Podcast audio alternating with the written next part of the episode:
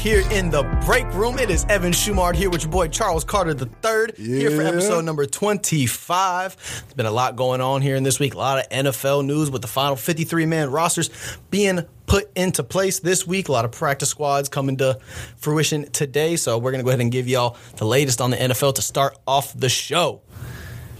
First things first, Cam Newton. I feel like he was one of the Tragic. bigger storylines we saw, and he got cut by the Patriots. Was that a surprise to you? Man, yeah. I'm not going to lie. Like, okay, so I was, yeah, when it first happened, like I hit you, I had text, I was like, bro, I can't even, what? Because he didn't do anything. He didn't do anything to lose the position to me. Like, everything he was doing, he was like, he was performing well in the preseason. But actually, uh, I heard it on, I forgot what show I was watching, um, Marcus Spears, that spoke, he said something about it. He said, Cam didn't do anything to lose his position, but he didn't do anything to separate himself either. And I'm like, I thought that was so well put, because I'm like, well, yeah, like, he didn't, he didn't stand, he didn't look like a, a former M V P. He looked like a quarterback competing for a job, you know, like he, like he didn't do anything to lose, but he didn't do anything to necessarily win either. And but when we when we talked about, I don't know if it was last episode or the episode before that, I was like, well, I feel like if it, if it gets really close, like if it's not anybody, if Cam's not so far ahead, then I feel like it's going to go, going to go to Mac Jones anyway, just because, well, he's a younger quarterback, you know, he's going to be the future, mm-hmm. and Cam was just a short time short term answer, so. I mean, I guess that kind of came to play out anyway. A lot of what I've been seeing, people are really starting to think that it's more off the field related than on the field. So what do you think, how, what percentage do you think was on the field versus off the field? Ooh, um, if I was to put it in percentage, um, let's go, I can go eighty twenty. I can go eighty twenty.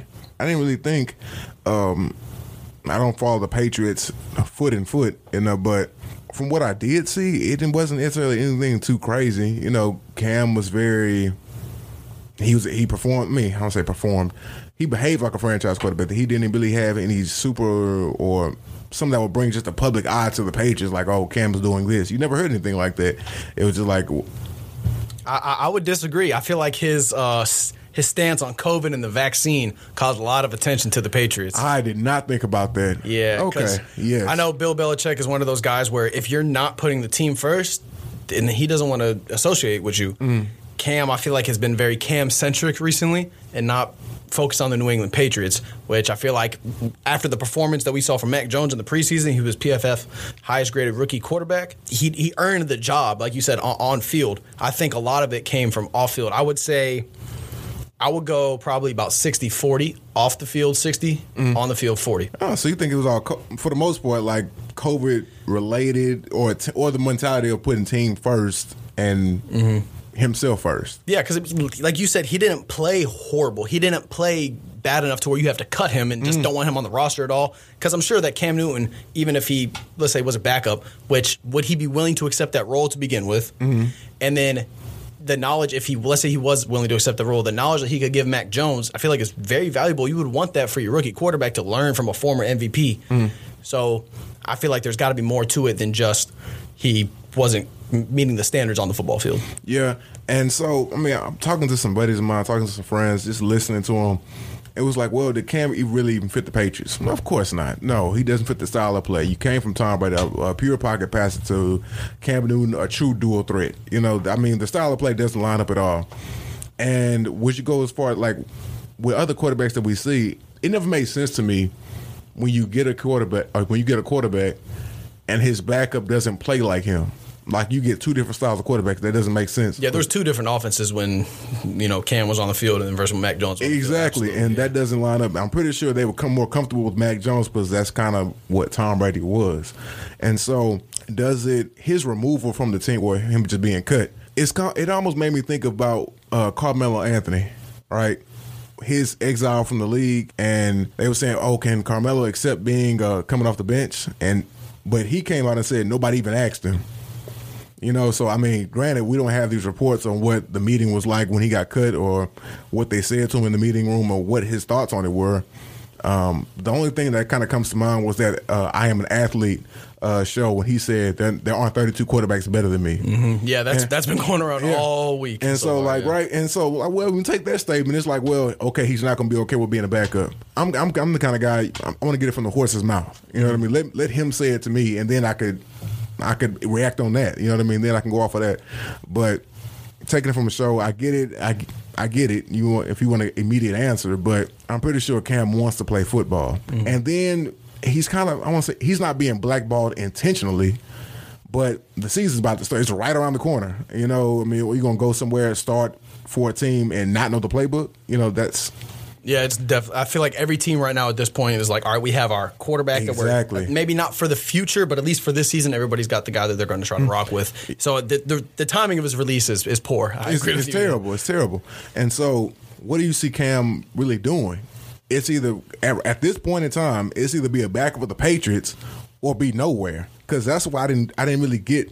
That's why I blew my mind so much, really, because the timing was poor. I mean, I get that the style of quarterback that you have doesn't really match because they kept Ryan Hoyer. I'm like, okay, him and Mac Jones, I see where you, that makes sense. That combination makes sense. And so it just seemed like just a, just a bad situation because when he's on the losing end of it. Do you think he will be starting at any point during this season? No, no. Unless somebody gets injured. I mean, ruling out injury, no. I think it's going to take him a couple weeks to at least get signed. Something's going to have to happen. Like, exactly. I hope it's not an injury because, you know, you n- never, never hope wanna, for that. Yeah. But I think Cam it, – I do not think there's thirty-two quarterbacks that are better than Cam. I agree with him on that sense. But looking at it from the Patriots' perspective and more specifically Bill Belichick, he wanted to start Tom Brady earlier than when he could, but they had Drew Bledsoe on a one hundred million dollars contract. Bill Belichick didn't want to make that mistake again twice. So I feel like he was like, all right, I wanted to start Brady earlier back in like the two thousand, two thousand one. Mm-hmm. So – I have Mac Jones now. I'm not going to make that same mistake twice. Unfortunately, Cam is just I, on the wrong end of these things. Yeah, I, I feel like like I hate to repeat myself here, but I feel like it's just mostly about his off the field antics and mm. him being very Cam centric is what I like to call it. Okay, really, because I mean, and kind of going off of that, like, so what would be next for Cam? Right? I'm not really sure. The best situation I could see for Cam, well, what could have been for Cam, it really would have been the Bears, like. Now they have Andy Dalton. They, they have well, not Andy Dalton, but uh, I'm Justin about, Fields. There we go. You got Justin Fields. Yeah, that that would have been a good combination. They play like, you know what I mean. The style is pretty similar. Justin Fields is just better. You know what I mean? Not as big of a guy, uh, a faster quarterback. You know what I mean? But mm. as well, they win similarly, but they're they're different. Exactly. And so that would have been a better situation, but Andy Dalton is the starting quarterback. I mean, I don't think that should be, but yeah, he is. I, I agree with you. At this point, I saw enough from Justin Fields in the preseason where I'm like, hey, if he's doing this with the twos and the Bears' offensive line already isn't good, and if he's working with their backup offensive line, yeah, and he was doing what he could, if you give him the starters and actually let him rock for a couple weeks, I feel like he'll be significantly better than what Andy Dalton was going to give you because everybody knows what Andy Dalton is at this point. He's mm. not going to take you to the promised land. He's just he, he at this point he's a good bridge quarterback. Mm-hmm. He can teach Justin Fields what he needs to learn. At some point, he's going to have to cough up that driver's seat. I don't know when that's going to be. I want because I, I don't know the Bears' schedule that off. Let's if look, they ha- if they have an early if they have an early bye, I could definitely see them putting him in around then because I don't think that the Andy Dalton show is going to be too fun to watch for too long. It you know won't. What I'm saying? It won't. So that first game is against the Rams. Second game is against the what? The Bengals. The Bengal, oh, the Bengals, and they have the Bears, and they have the Lions, and they have the Bears. I mean, the Raiders, and then they have the Packers. I mean, yeah, that's it would be good for him to kind of start the season. I mean, week one, I I, I don't want to put him against Aaron Donald and Jalen Ramsey. No. I, I wouldn't want to do that. Week two. First, the Bengals yeah. should play. Week three, yeah, that'll be good experience for him. Against the Browns? Yeah, I mean, it, it, it'll be a learning curve for sure, but it'll yeah. be good experience for him. I, yeah, because their bye's not to week ten, and then after that they come out and they play the Ravens, the Lions, the Cardinals, the Packers, the Vikings, and the Seahawks, and the Giants, then the Vikings. Like, I, yeah, looking at their schedule, there's not like a, a great soft point to where there's yeah. like a long streak of it. Bro, honestly, just start him from week one. Just th- throw him to the Rams. I mean, just see, let, see let what him happens. Go. I, I don't feel like it'll be a bad thing for his development. As, as long as he doesn't get hurt, I'll be okay with that, him playing that's like the whole be, season. That's what I would be scared of. That's like the main thing. And I'm like, but you know, these Matt Nagy and the general manager, I'm blanking on his name right now for the Bears. They're they're fighting for their jobs this year, so mm-hmm. they're gonna. If you can hold Justin Fields on the bench as long as possible, be like, hey, look, you know, don't fire us just yet. We we, we got Justin Fields we've been developing all year. You know, he's ready to go. Mm. So that might be kind of like they're trying to save face. I, I can see that being very a, uh, true that's, possibility that's a good over point. There. Yeah. I mean, there's all these teams coming out with their rosters and stuff. It's, it's crazy to see some of the players that got cut. Okay, yeah. So, um, other than Cam being cut, like who were some who were some surprise cuts uh, that you saw? Well, the one that really caught my attention, being an Eagles fan, was Travis Fulgham. He led our team in receiving yards last year. I understand he didn't have a great camp this year, and you know there was a lot of other receivers that really stepped up. But just for him to get straight up cut, yeah, he did default to the practice squad, but I feel like he definitely deserves to be on that roster. Mm. The fact that they still retain J J. Arcega-Whiteside, the bust of a second-round pick. I, at this point, I mean, it's safe. It's been a couple of years, and this dude had four catches last year. Like at this point, we can. It's pretty safe to call him a bust. I, I, they they play the same role essentially. Like they're the big body guy, you know, jump ball, contested catch, you know, mm. big, strong, aggressive receivers.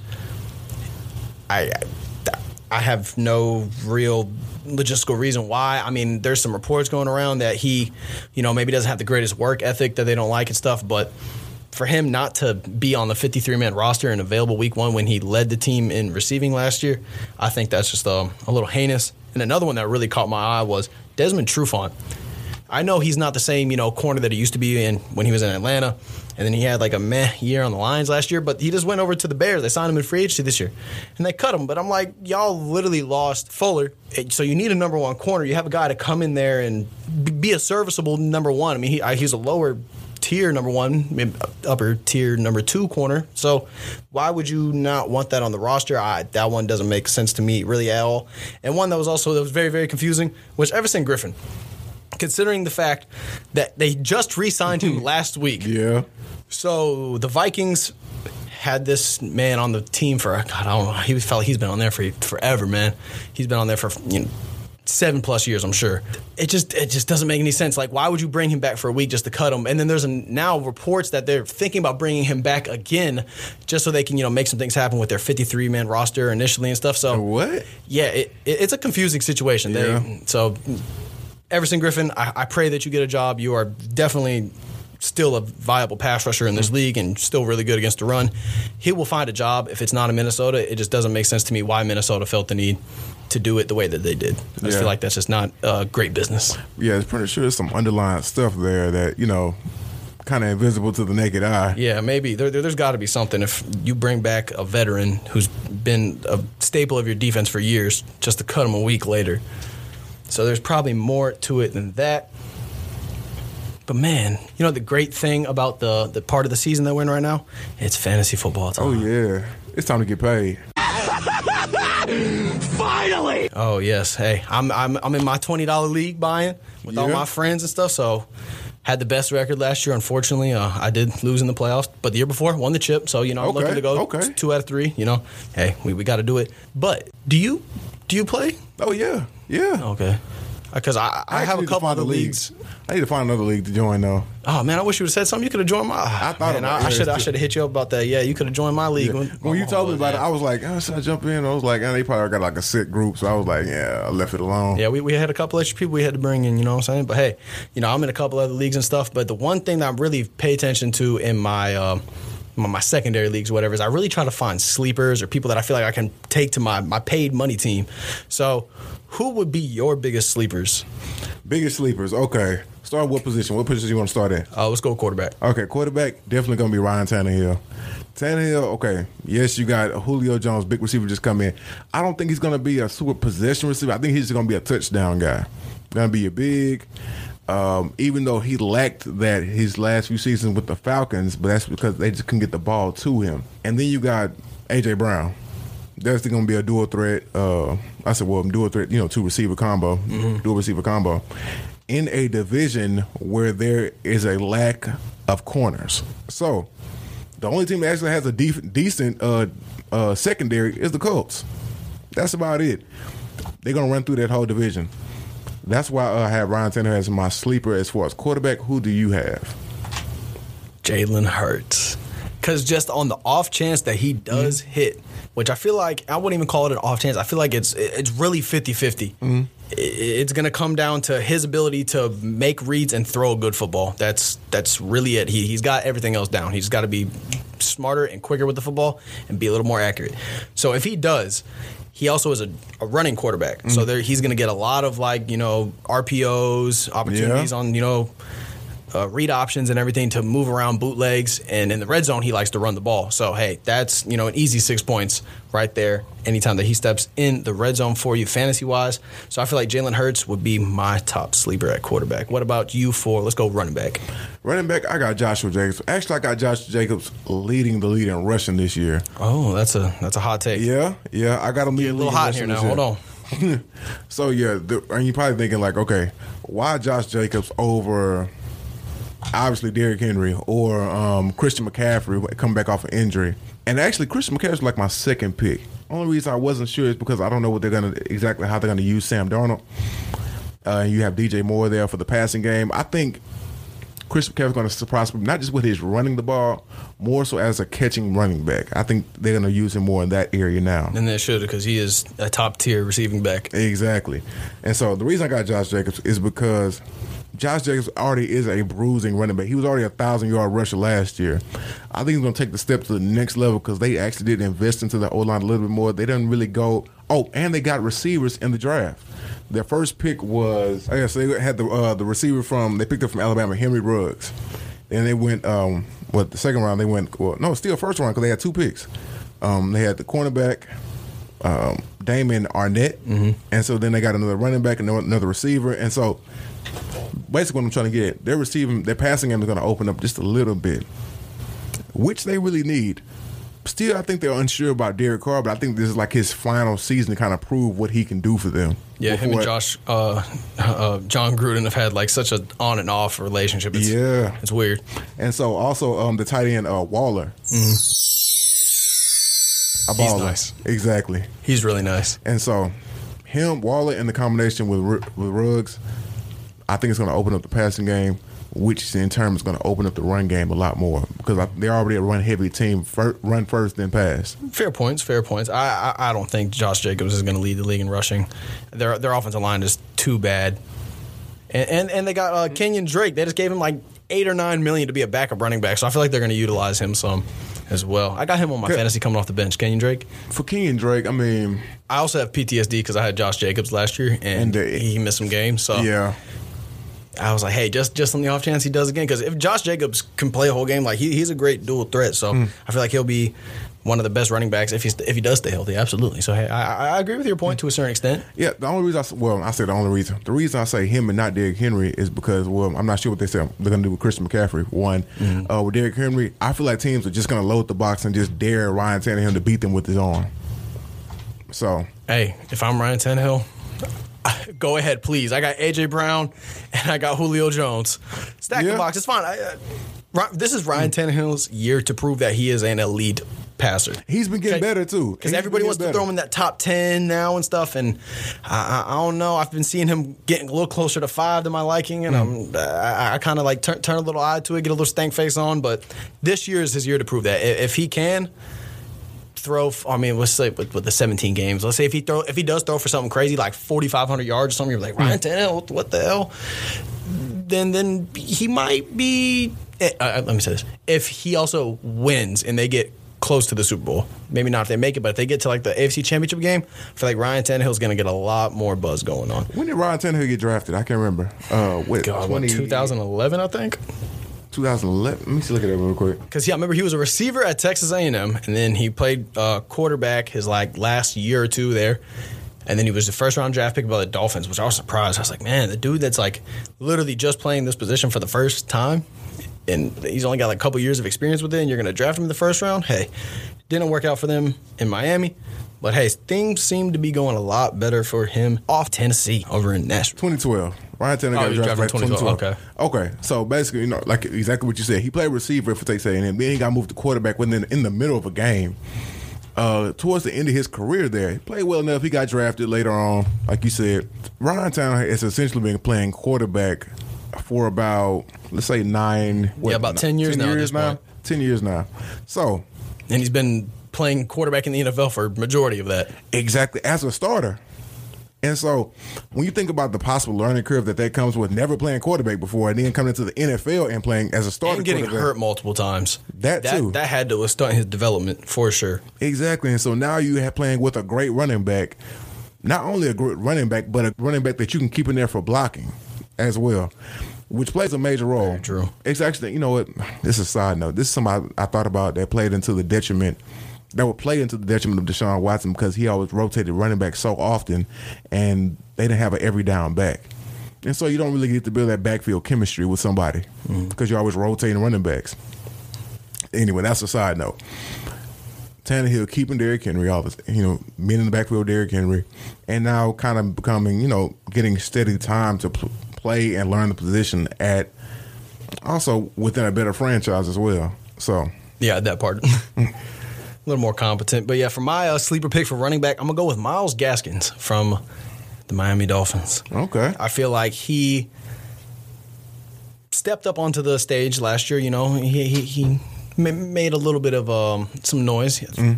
He was very good in the passing game as well. I think he had, like, almost one thousand total yards with, like, six hundred and some change rushing and about, like, three hundred or four hundred um, receiving. So, hey, in fantasy, now that he's going to be, you know, the, the main guy out there in Miami, the ceiling's the, especially if you're in a P P R, mm-hmm. you know, league, and you're getting a, a full point, even if you only get half a point, because that's how my league is. I know mm-hmm. some some leagues are iffy on that.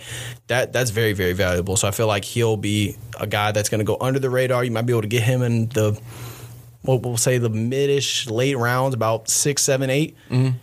If you already got, you know, a couple running backs, he might be your your third guy, maybe even a flex. Okay. So, yeah, Myles My- Gaskins would be my pick there. Who do you got for receiver? Receiver, this was kind of a tough one. Um, now, in in any kind of conversation, you wouldn't think of – Will Fuller was the guy I was thinking, I, was, I had. And any kind of conversation, you would think like, oh, Will Fuller. I mean, he's a go-get receiver. He, you know, top speed. Why wouldn't you pick him as like a top eight?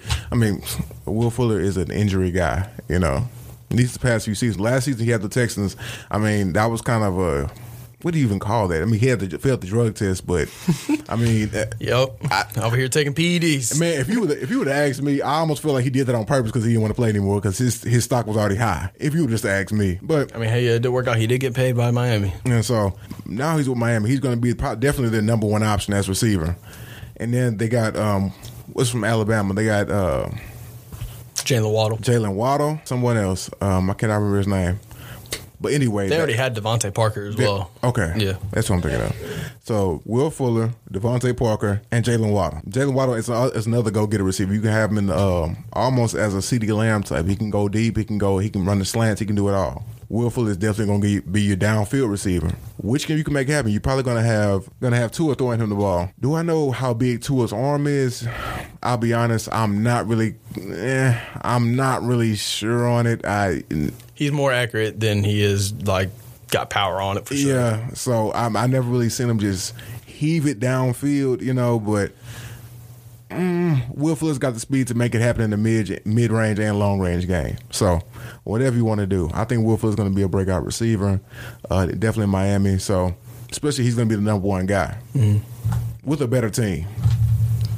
Very, very solid points there. I'm going to go with Daryl Mooney. So he's more of like a deep threat kind of slot gadget type guy coming out. I think he was a sixth round draft pick last year for the Bears. So like he really came out of nowhere last year. I feel like this year is going to be his next big step since um, they got, you know, Andy Dalton, who probably is not going to play majority of the season. But once Justin Fields gets in, him and Daryl Mooney are going to have a good connection because he kind of reminds me of like Chris Olave, mm. who is a receiver at Ohio State now, who Justin Fields had very, very good rapport with. They have a very similar skill set, similar build and everything. So I think Daryl Mooney will be a nice receiver three, possibly a flex guy right there as well. Tight end was kind of hard for me because I feel like there's about four tight ends that are good. And then after that, it's just like, yeah, it really, just, it, it, it's really a. A toss-up, like it's it's really hard to rank him at that point. I went with Logan Thomas. He had over six hundred yards last year and six touchdowns for the mm, – I almost said it. The football team. Mm. There we go. Caught myself.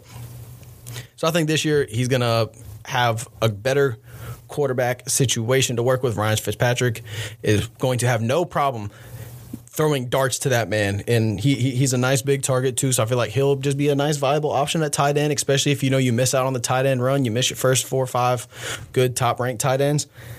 Logan Thomas should be the man to look out for. Okay, for my tight end, like you said, the tight end was kind of tough. Like it was, like you said, it's only a few good tight ends out there. Tight ends are usually good at one thing and not the other. It's very few that are good at both, catching and blocking. So for tight end, I had Noah Fant. Font. Fant? Fant, yeah. Fant, okay. Noah Fant drafted back in twenty nineteen. Uh, first round pick for the Den- Denver Broncos. six foot four guy, super athletic guy.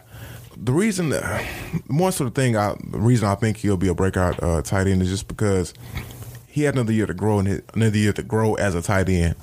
I think his first year, it was kind of just more so learning the system and learning how to be an N F L tight end. Mm-hmm. Uh, what it takes for blocking, what more it takes to run routes and get separation, and that these linebackers in the N F L don't really play. So I think he's had a year of development, which would um, in turn contribute to his play.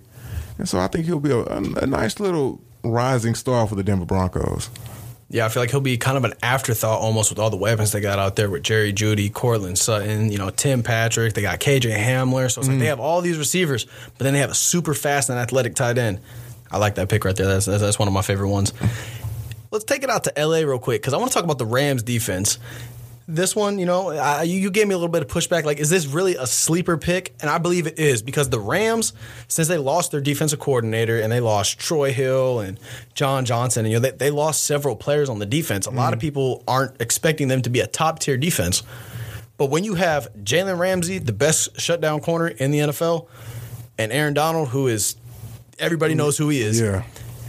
The rest of the team, I still feel like they're still going to run a very similar system. Nothing's really going to change too much. It's more plug and play. They got Jordan Fuller, free safety out there from Ohio State, who's going to come up and step up and play some for them, as well as Juju Hughes, the guy from Hard Knocks last year, the one that always had the toothpick in there. Yeah. He's definitely got significantly better. So whenever he does come in and play, since – since John Johnson is gone.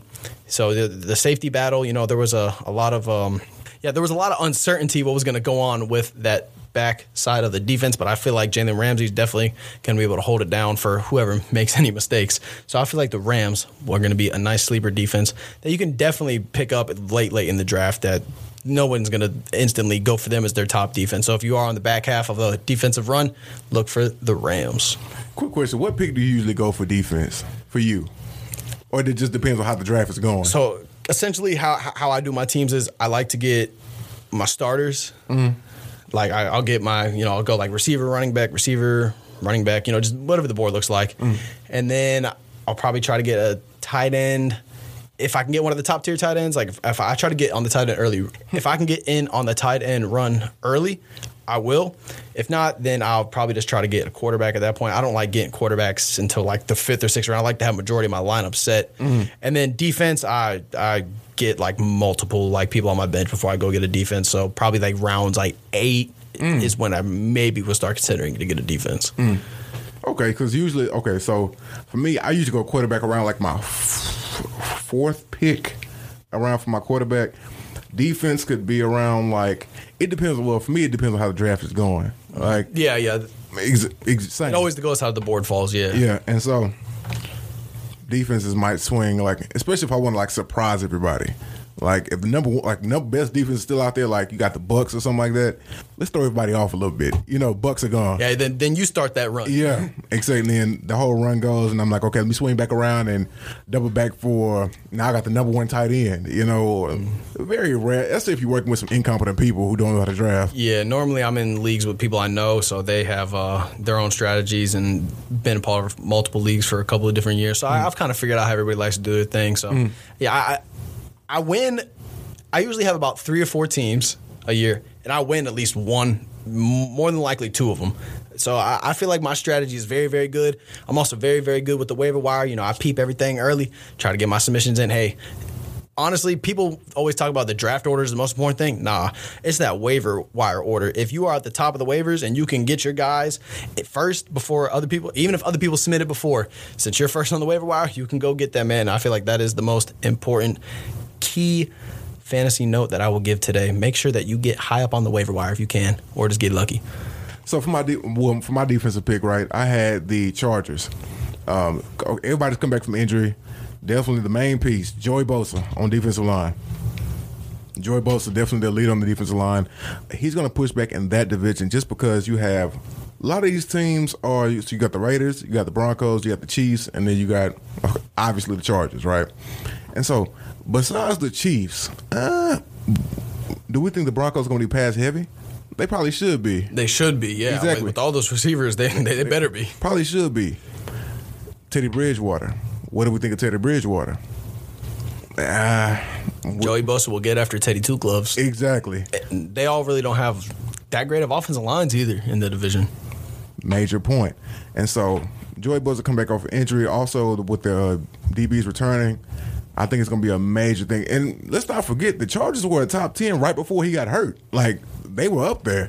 And so they just got really excited dr- to see Derwin James come back. Exactly. So they're going to be back. They're going to be healthy, and they're going to return. I think their defense is definitely going to surprise people because I think the teams might have got used to them not being who they used to be. So, uh, but definitely, that's going to do it all for this segment. Man, we'll be right back in the break room, man. Take it easy.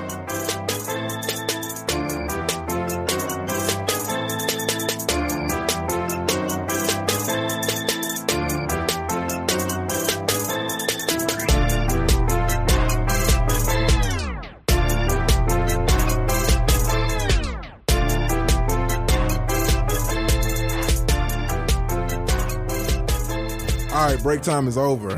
Uh, we back in the break room. Yeah. Yeah. Yeah. Yeah. yeah. Break time's over. We ain't playing with you motherfuckers. We back on the clock. we back. On, break time is over. We back on the clock. All right. So, man, now we're here with our division winners. Let's go N F C first. Okay. Okay. Start okay. with the West. Which one? The N F C West? Yeah. Let's go N F C West, man. Evan, bro, what you got for us? What you think? Who you think gonna win? I'm calling it right now. What's today? September first. San Francisco forty-niners are returning back to the top of the division. Oh. Oh. If the mic wasn't already on stand, I would have dropped it and just walked away. With G? With Jimmy G? Yeah.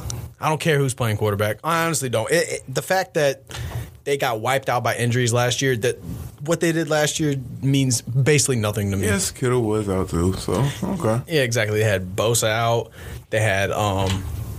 Eric Armstead got hurt. Yep. They just Debo Samuel was in and out the lineup. Brandon Ayuk was kind of chipped up. So, San Francisco forty-niners have a stellar defense. They do. A gr- probably the best offensive scheme in the league. Even if Jimmy G is playing, last time we saw him play with a healthy team, took him to the Super Bowl. Very true. If Trey Lance has to come in, I am confident that Kyle Shanahan will put him in the correct position to not make too many mistakes. Okay. He's a rookie. He's going to make mistakes. He is. Uh, I'm very confident that Trey Lance can come in and get the job done if need be. Let's say if Jimmy gets hurt like he has been known to do. But I'm taking the forty-niners. So what about you? Mm, so I am going with the Rams. You what? Easy pick. Classic pick. No. That was a hot take with yours, though. We need to kind of go and, like, snip that up and make that a promo or something. Yeah, like. hey. Calling it right now, September first. You heard it. Okay. Heard it here first in the break room. Okay. hey, so, okay, so I'm going with the Rams. Rams, obviously, I don't think that what the defense will take. I think the defense will take a small step back because they're losing so many pieces. Mm-hmm. But I think they'll still be legit. You, like you said, you have the shutdown corner in Jalen Ramsey, and you have the best defensive lineman in the league in Aaron Donald. So I don't think that's too much is too much is going to change with them. Especially with some of the teams they're playing. Yeah, and especially with the addition of Matthew Stafford, he, he's going to elevate that offense to where Jared Goff can never take it. So, exactly. I mean, I, I think the Rams are the favorite. I, I, I can't disagree with your pick. I, I honestly can't. So, so, exactly what you're saying. So, Matthew Stafford's going to change the offense. And then I think the time of possession is going to go up in the game, too, as well, because he's going to be – because he's just a better quarterback in general. The defense is going to be on the field less, which, therefore, they're going to give them more energy to play. So – I think it all kind of work out. With the addition of Matthew Stafford, yes, I think it's going to um, help the defense out a lot by, you know, allowing getting them time off the field, therefore giving them more energy to play when they're on the field. So with the N F C East, this one was the hardest one. Trash, trash. It's I mean. like, do I want the nice green waste management dumpster? Do I want the classic tin, you know, aluminum, you know, trash can? Which one? Or do I want the recycling bin? You know, which one? They're all on fire. They're all on fire. They're all yeah. But I, I, I had to make a decision that, that hurt me personally. I, I, I picked the Dallas Cowboys. It is their division to lose. If, they, if the Cowboys don't win this division, then they got to do something with this roster, because this team is on paper the best. They are easily, like they, easily. It's no competition. Like offensively, they even though their defense is like was historically bad last year. Mm. If Dak plays, like this, this offense is gonna be be crazy, and the Eagles don't have what it takes to. I don't think they're gonna win more than five, six games. Mm. The Giants, they're kind of meh. Nah. You got Daniel Jones, and that kind of prove it year. The defense has, you know, stepped up a lot. They were playing very physical last year. And then Washington was kind of another one that I was like, I don't like their quarterback situation too much. Yeah, they have a great defense. They got new weapons that are nice and fancy and everything. But I feel like the Cowboys, really what it comes down to, to winning a division half the time, is do you have the best quarterback in the division, which the quarter, the Dallas Cowboys do. Okay. See, and we talked about this, man. You picked the Cowboys, and I, I almost agree with you, because the Cowboys, it's, it's their division to lose. I will say that. Like, the, there should be no reason that the Cowboys should lose the division. But they will, because they are the Dallas Cowboys, and they always fumble. That's just what they do. You are beyond right. And this, so this is facts. I'm going with Washington. They have a defense. They have the best. They have the best defense in their division. Mm-hmm. Um. They do not have the weapons that Dallas has, and it really, it's very few teams in the league that even come close to that. I mean, granted, you have, you know, super teams like the Bucs and the Chiefs, but uh, other than those two, Dallas is right up there with other with all the other teams that you want to mention. Washington's defense will be more than enough to stop Dallas. It shouldn't. It shouldn't be enough to stop Dallas. But because they are the Dallas Cowboys, they will fumble. They will not succeed. And Washington will win, just because Washington is the second best team in this, in this division on paper, on paper. But in real life, because Dallas just does not, they fear success. They the, fear success. They're, yeah. they're petrified of it. They're petrified of success. Washington will win the division. It's like, yeah, we can get to the playoffs, but we're gonna ah, lose come on. Right. We're gonna. Why win, man? Let's let's let's. It's like we won the division. Woo! Let's no. Let's do this instead. Let's let's go. Let's lose. Yeah, let's let's go, do that. Let's go to Cabo. Yeah. Hey. Hey. Let's do that. Let's let's get some more picks in the draft. Let's get some more. Let's get higher up in the draft. Oh man, the Cowboys. They are just uh, a walking meme nowadays, bro. Pitiful. But what is not what what is pitiful is for the rest of the A F C, or excuse me, the N F C South, because Tampa Bay Bucks are about to run through that. Oh, they're gonna run through that easy. It's no competition. It's no. We talked about the Bucks roster last time. It, I mean, yeah, just stacked. If you take away, you have to take away Tom. You have to take away all the linebackers. You have to take away their entire defensive line, all their receivers, some of their backup receivers. Like all the, their entire tight end room needs to vanish. Like they they all need to go under COVID protocol. Then you might win. Then you might win. I'm out of water. Yeah, I, I, I'm, I'm almost done. I'm down there. It, it, it's warm in this room. You know, the Cottonmouth's getting real out here. We really work hard to bring y'all this. I hope people know yeah, that. Yeah, we, we in this hot studio. No A C, no nothing. No circulation. Charles got the hat on backwards. Man, look, I clapped to kind of give myself some air. Like, uh, you a fool, man. Let's go on to the N F C North. I'm taking the Packers. Same. Kind of for the same thing about... I said about the Cowboys, they got the best quarterback in the division. They have the best receiver in the division. They have the best corner in the division in Jair Alexander. So they're going to convincingly win this division. I don't think it's going to be close. Do you think, I mean, I don't think Aaron Rodgers is going to show up not to play. I mean, that'd be crazy, but. He's coming off an M V P year. He, he loves to, like, piss people off and prove them wrong. Mm-hmm. So I, I fully expect a, uh, another revenge tour from Aaron Rodgers. Even though it's his last year there? It's last dance. He's got to go hard, bro. Like, okay. He's got – you know, I actually forgot about that too. Yeah.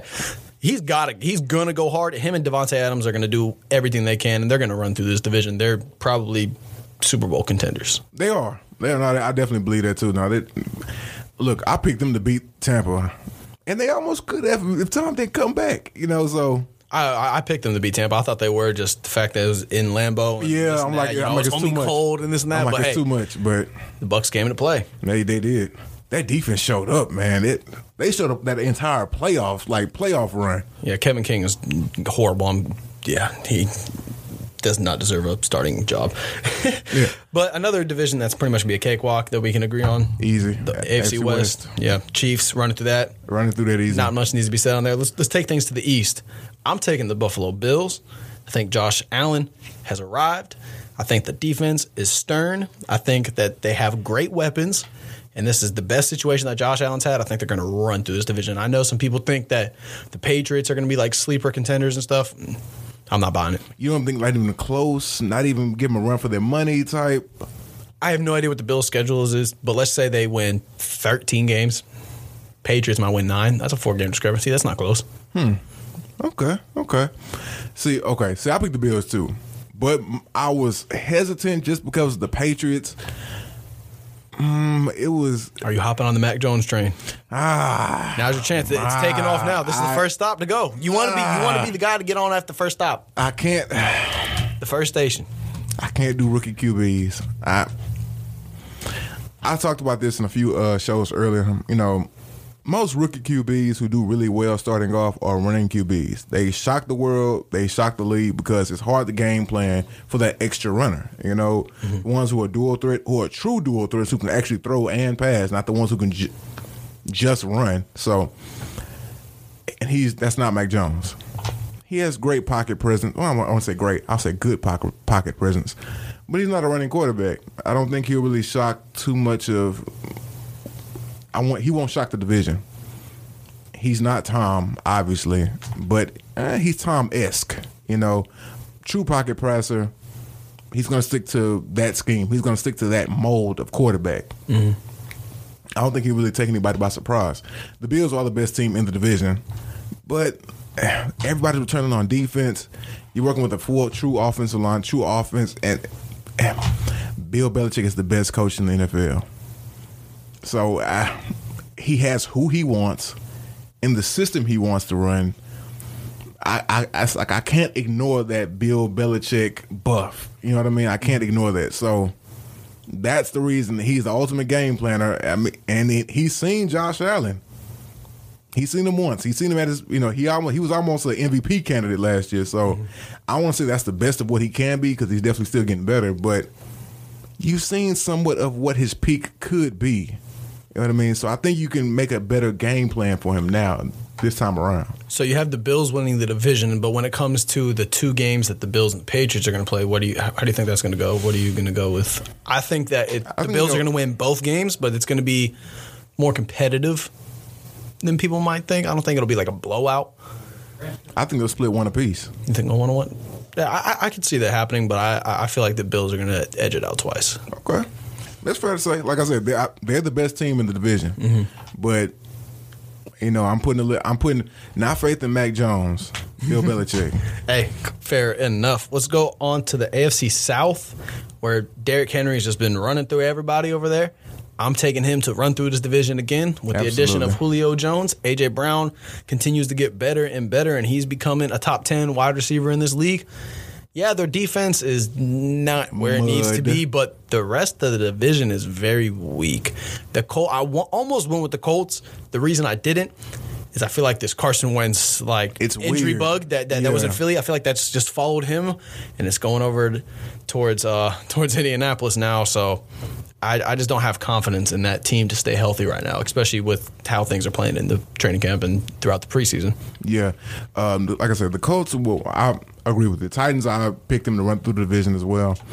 The Colts were the only team who could actually give them some competition, but with the lack of – I don't want to say lack because he, he came back early off an injury. But, I mean – I don't know. I don't. I don't like. I don't say I don't like people come back early because it just doesn't sound. Yeah, it just does, doesn't sound like it's good for the future. Exactly, it just doesn't. So yeah. Carson Wentz, I think Carson Wentz. I think this would be a good situation for Carson Wentz. Mm-hmm. But the injury team. I don't. Would if if he plays and is completely healthy, I still don't believe they'll run. They'll win the division. Still don't. Even with the Titans' horrible defense, I don't think. I don't believe Carson Wentz. From what we've seen this past season, him with the Eagles, and even the year before that, it doesn't. It's not looking like he's the guy. You know what I mean? Like, hey, I'll say it's the year, not this last year, but back in twenty nineteen, he single-handedly won us that division and took yes. us to the playoffs. Okay. So, yes. But, but I, I'll agree I mean, with you in twenty twenty. In, in, a, in a terrible division. Yes, but hear me out. Okay. He won four straight games. Okay, to get okay. us there. Okay, okay. I'm, I'm just giving you pushback, man. No, it's fair. It's fair. Because like, well, with that season, it was the Cowboys and and the Eagles, and we like, well, it's kind of like it was gonna be like a grandma fight. So you know, the Cowboys and the Eagles, they were both terrible that year, and then it was just. Well, it is what it is. Which slug is gonna win the race? So yeah. The Titan, Tennessee Titans, man, their defense, like, it, if they did not have a defensive-minded coach and Mike Vrabel, I would be very, very concerned for their defense. But I feel like he'll be able to. He kind of has, you know, he comes from the Belichick tree, yeah. so he kind of has that defensive mind. Oh, that sounds fucking retarded, bro. Obviously, bro, he's a fucking. Hold on. Okay. I have a way I'm trying to say this. All right. So, yeah, I feel like Mike Vrabel, coming from the Bill Belichick tree, since, you know, he did play defense under him and then learn from him coaching, he's very defensive oriented. And I feel like he'll be able to keep it together there in Tennessee. In the A F C North, though, this one I feel like is probably the most disputed one because I've seen hmm. a lot of Browns picks. I've seen Ravens picks. Some people are still really high on the Steelers as well. Haven't seen anybody pick the Bengals, thank God. Yeah. But I'm going with the Browns. I believe it is their same, time. Same. It is Baker oh, Mayfield. Oh, their time to... to to win the division. Okay, okay, okay. I thought I, I was I was I got ahead of myself. Yeah, I was, yeah. Okay, okay. No, no, no. I was like, whoa, whoa, whoa. Hey, I'm not out here putting out putting out no more hot takes. I'm I'm done for the day. Okay, okay. But uh, yeah, I, I think it's just Baker Mayfield's time to finally come into that mold of being the franchise quarterback. He's on the fifth-year option. He's playing for an extension. Mm-hmm. So this could be the difference of him making forty million dollars a year or more towards the thirty side. So I feel like he's going to have a lot of um, chips on his shoulder that he likes to, you know, always acknowledge the fact that everybody hates him and everything. Mm-hmm. I feel like he embraces that. So I feel like he'll, this year, make that next step. Okay, you know, I picked the Browns, too. Um, the only team I saw them probably, you know, giving them a run for their money was the Ravens. I'm not one of the guys who still think that, you know, it's funny how I almost hate saying this because I gave the Patriots the edge uh, with Bill Belichick, but I'm not giving the Steelers the edge with Mike Tomlin, even though I think Mike Tomlin is just as good of a coach with, as Bill Belichick is. Yeah, Mike Tomlin's an all-time great. Exactly. And so I think it's more so like they have Najee Harris as a running back now. Um, they had line, they had offensive line problems last year. Um, didn't really address that. Yeah, they didn't really try to fix that. Uh, Big Ben, uh, he's, on my opinion, he's kind of on his way out the door, and they don't really even have a true backup for him. And so it's it's a lot of issues that have been overlooked, and that's what I think will probably kind of play to the downfall of the of the Steelers. They should have they should have beat the Browns in in the playoffs in that playoff game when the Browns they didn't have the head coach and they didn't have, who else they didn't have um, it was missing something else. It was like two two major things working against them. I cannot remember, but I know they didn't have the head coach and I can't remember, but I remember at one point they had like no receivers. Yeah, it was something from COVID. It was something like that, and so but the Browns still won. Yeah. Oh, they and, they destroyed them. Exactly. Browns showed up to play, and so now I think I don't I don't really trust the Steelers right now. Not as not for the Browns of what they are right now. They have confidence and they got a roster. You know what I mean? It'd be different if they were like the Browns of old and didn't really have anybody. But the Browns losing so much or tanking so many times, you got all these first round picks. It's, I mean, it's that it's that time, you know what I mean. So, and then um, I can't, I can't go out, I can't really say with confidence that the Steelers are better than the Ravens. I can't say that anymore. They used to be. I used to say, oh, the Steelers are a more complete team than the Ravens. Mm-hmm. Eh. I, I completely agree. With eh, you. I can't say it anymore. So. But, yeah, we're going to go ahead. We're going to take a quick little break. We'll be right back here with y'all in the break room. Go ahead and follow us on the social medias. Go ahead and follow me at Evan Schumard T V. You can also follow the podcast page at The Break Room H O U on Twitter. Charles, shout your stuff out. And three, the last underscore king. And follow me at, on Twitter, and follow the podcast on Instagram at the dot breakroom dot podcast on Instagram, like I just said. So, yeah, man. And on Facebook, hey, yeah, at The Breakroom Podcast one. So, man, holla at us, man. We're everywhere. Everywhere, man. Subscribe to us wherever you get your podcast. Find us, interact with us, man. We'll see you in a few minutes.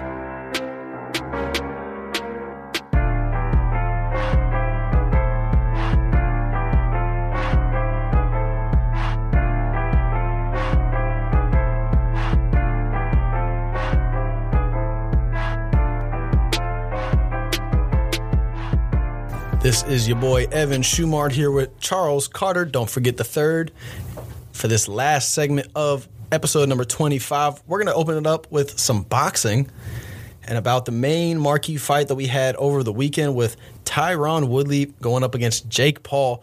Jake Paul surprisingly got the dub, moves on to four and oh now. Is he, Crazy. in your eyes, a legitimate boxer? Bro, I mean, uh, I mean, I guess I gotta say so. No, I think, okay, I think he showed like he has like an actual boxing license, which, I mean, so if we want to get technical, I guess he is a, a legitimate boxer. Is it wrong to root against somebody's uh, success? To root against someone? It was called being a hater, and there's mil- millions, if not billions, of them out there. Okay. I mean, am I a Jake Paul hater? I might be. I don't know. I mean, like, I'm, I can't blame you. I'm all for like making your money. And, you know, I'm, Logan Paul said it when he fought Mayweather. Like, he, he said after their fight that, you know, he hates being a dick. He hates being, he had to be rude, but he had to make the fight big so people would buy into it and they can all get their money. Because he said he was a big fan of May, he's a big fan of Mayweather. And so I'm like, okay, I get it. You know what I mean? Like, you really, the whole point of the match was to get paid and to get some little notor- notoriety a little bit. So I get it. I get that's the great, that's the great plan, the grand scheme. I get it. Jake Paul, the whole Tyron Woodley thing, it, I guess he is a boxer. I mean, you beat a, a heavyweight champ in Tyron Woodley, even though he's not a boxer, but still box, a professional fighter. A professional fighter. Mm-hmm. I mean, I mean, you're not gonna get in the octagon with him, I don't think. So, I mean, I guess so. I guess if just to answer the question, I guess he's a legitimate boxer because he did. He's undefeated, and he beat a professional fighter who boxing is kind of involved in his sport. I mean, if you want to, I mean, make that a slight point, I guess. So, yeah, yeah. How about you?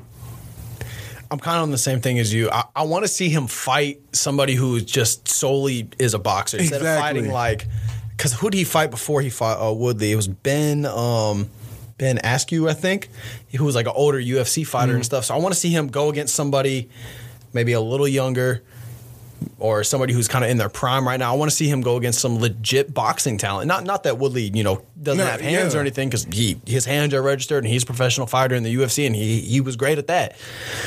But I just... He doesn't completely have my my... I don't want to say he doesn't have my respect yet, but he doesn't completely...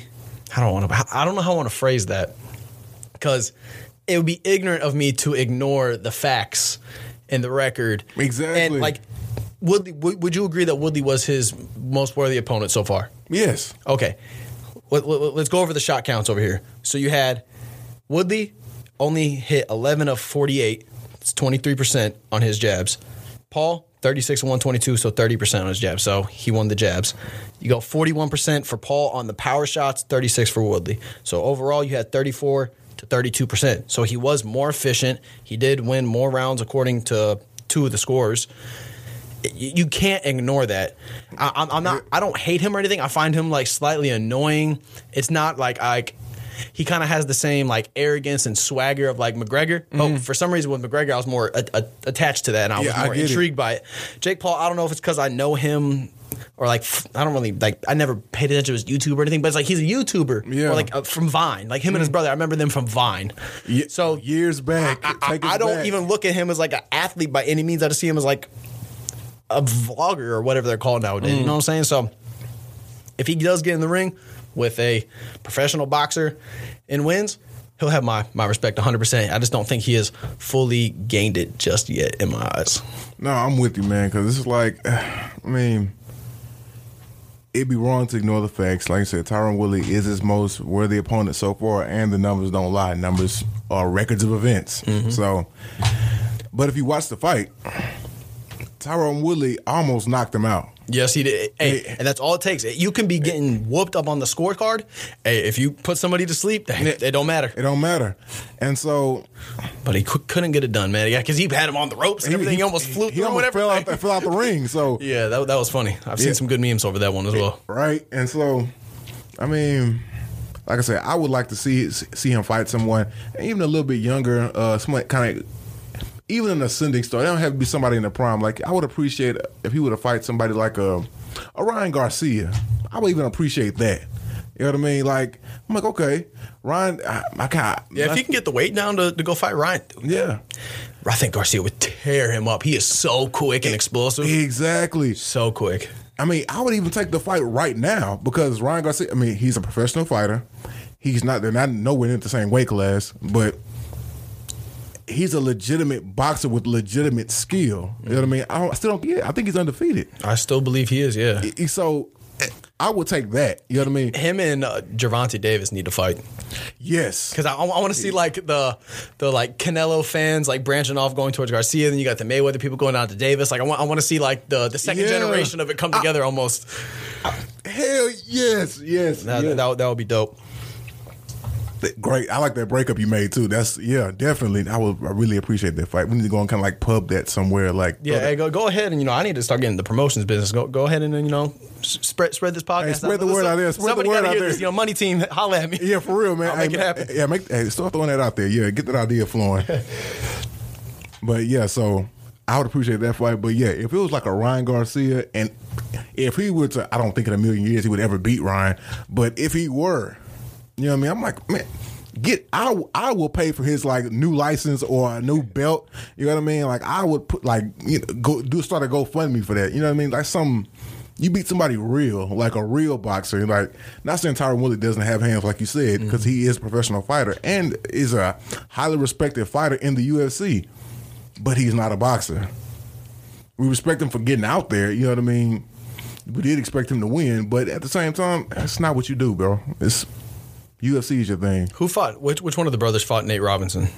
Uh, that was, I think it was Jake. Was no. it Jake?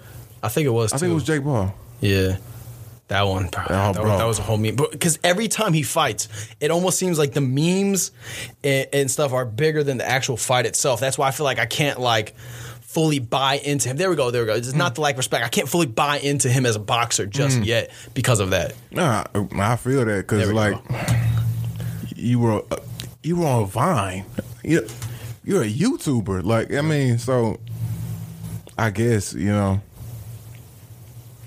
Hey, you know, got to give credit where credit is due, and the Memphis Grizzlies are going to pay their respects here to Zach Randolph and Tony Allen by retiring both of their jerseys this season.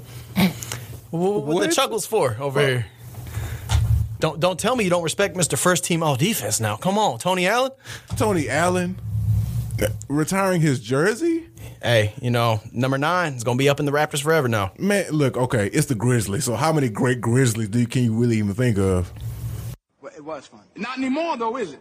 Is it? No, not by now. No, it's not fun anymore. Not even. Yeah, you're, you're not wrong. Yeah, you know, it's not that many. You know, it's not. Hey, you not, got the both the Gasol brothers put in work for them. They did. They're no longer there. Hey, you know, you got Mike Conley who who put in some work for, for quite some time for them. You know, he, he he made them a playoff team. He was the the, the leader of the squad. Well, him and Zach Randolph were. The, what like sp- speaking of the Gasols, who would you expect to, uh, them to retire their jersey first? The Grizzlies or the Lakers? What? Hold on, which one pay, played for uh, the Grizzlies?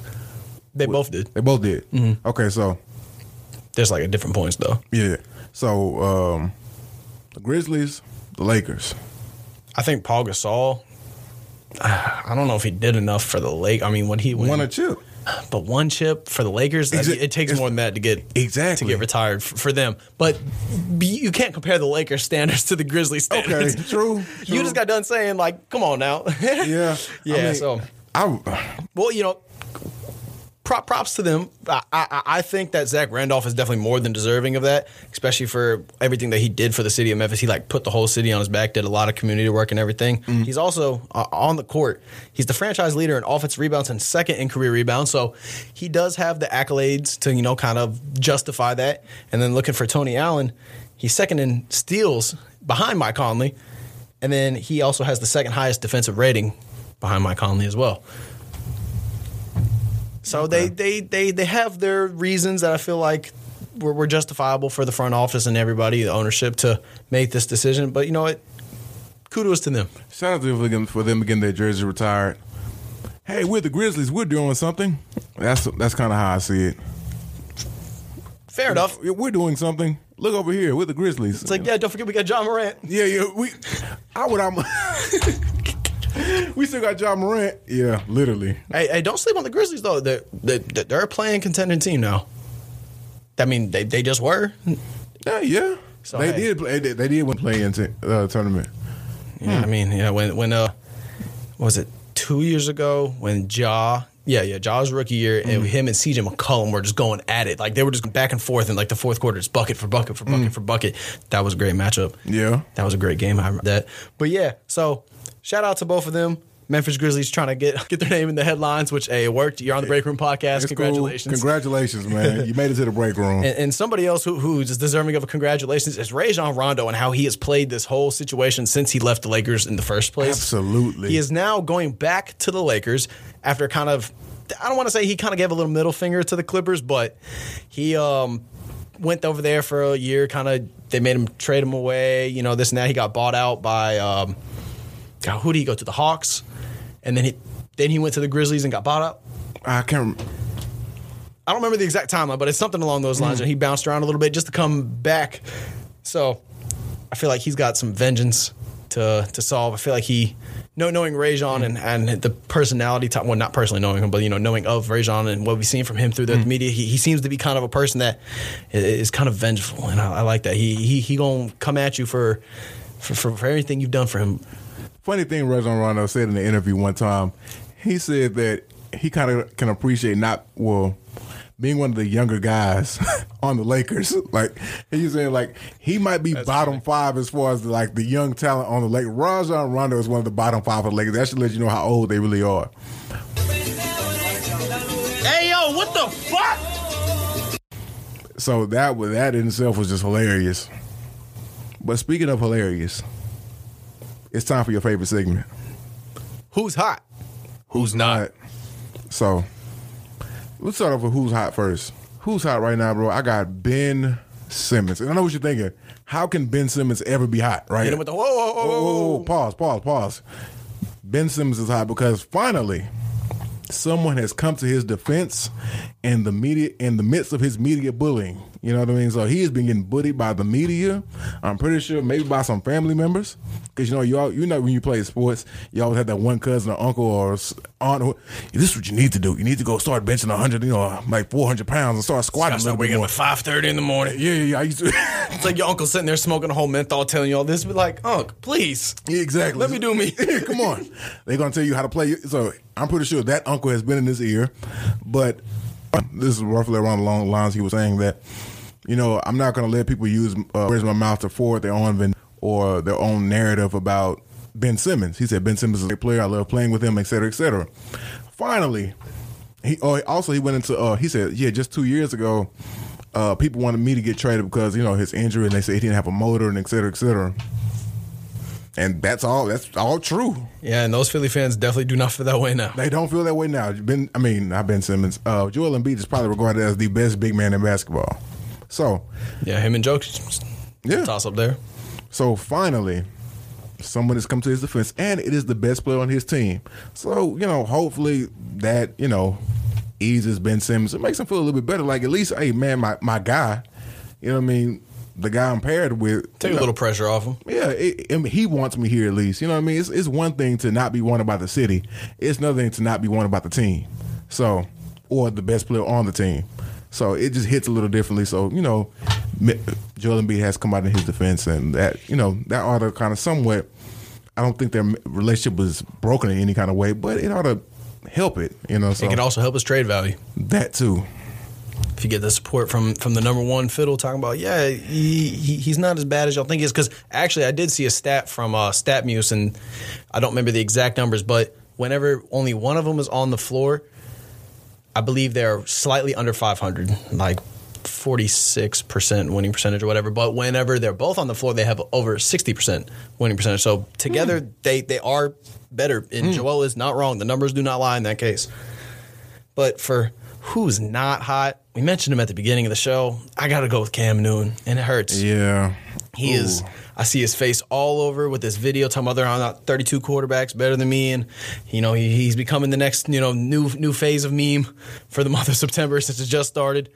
And he, ever since he got COVID last year, it's just been downhill from him.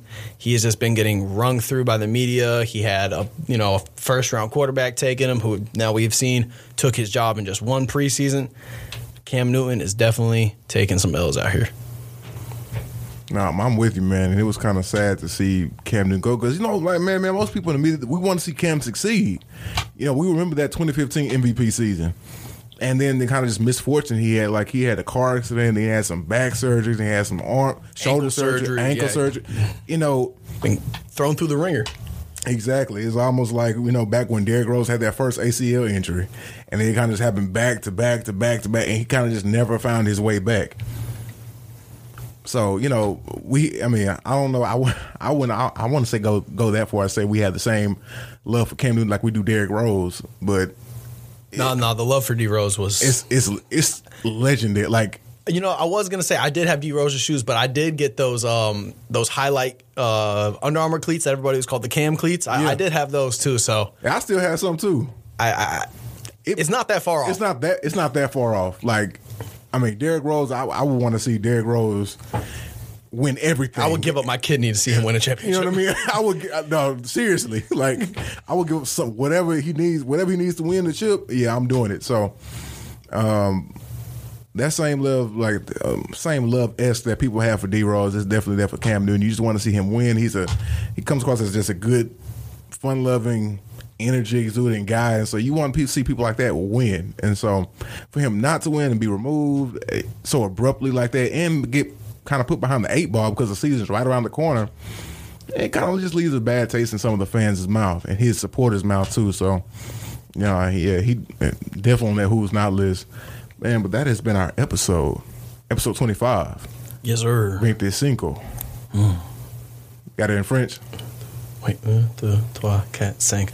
Vont cinq. Yeah. Trilingual, man. So, man, this has been our episode. Follow us on Twitter at The Break Room H O U, and on Instagram at the dot break room dot podcast, and on Facebook at The Break Room Podcast one. So, man, follow us on all those socials. Interact with us. Comment. Subscribe. Do all of that. Messages.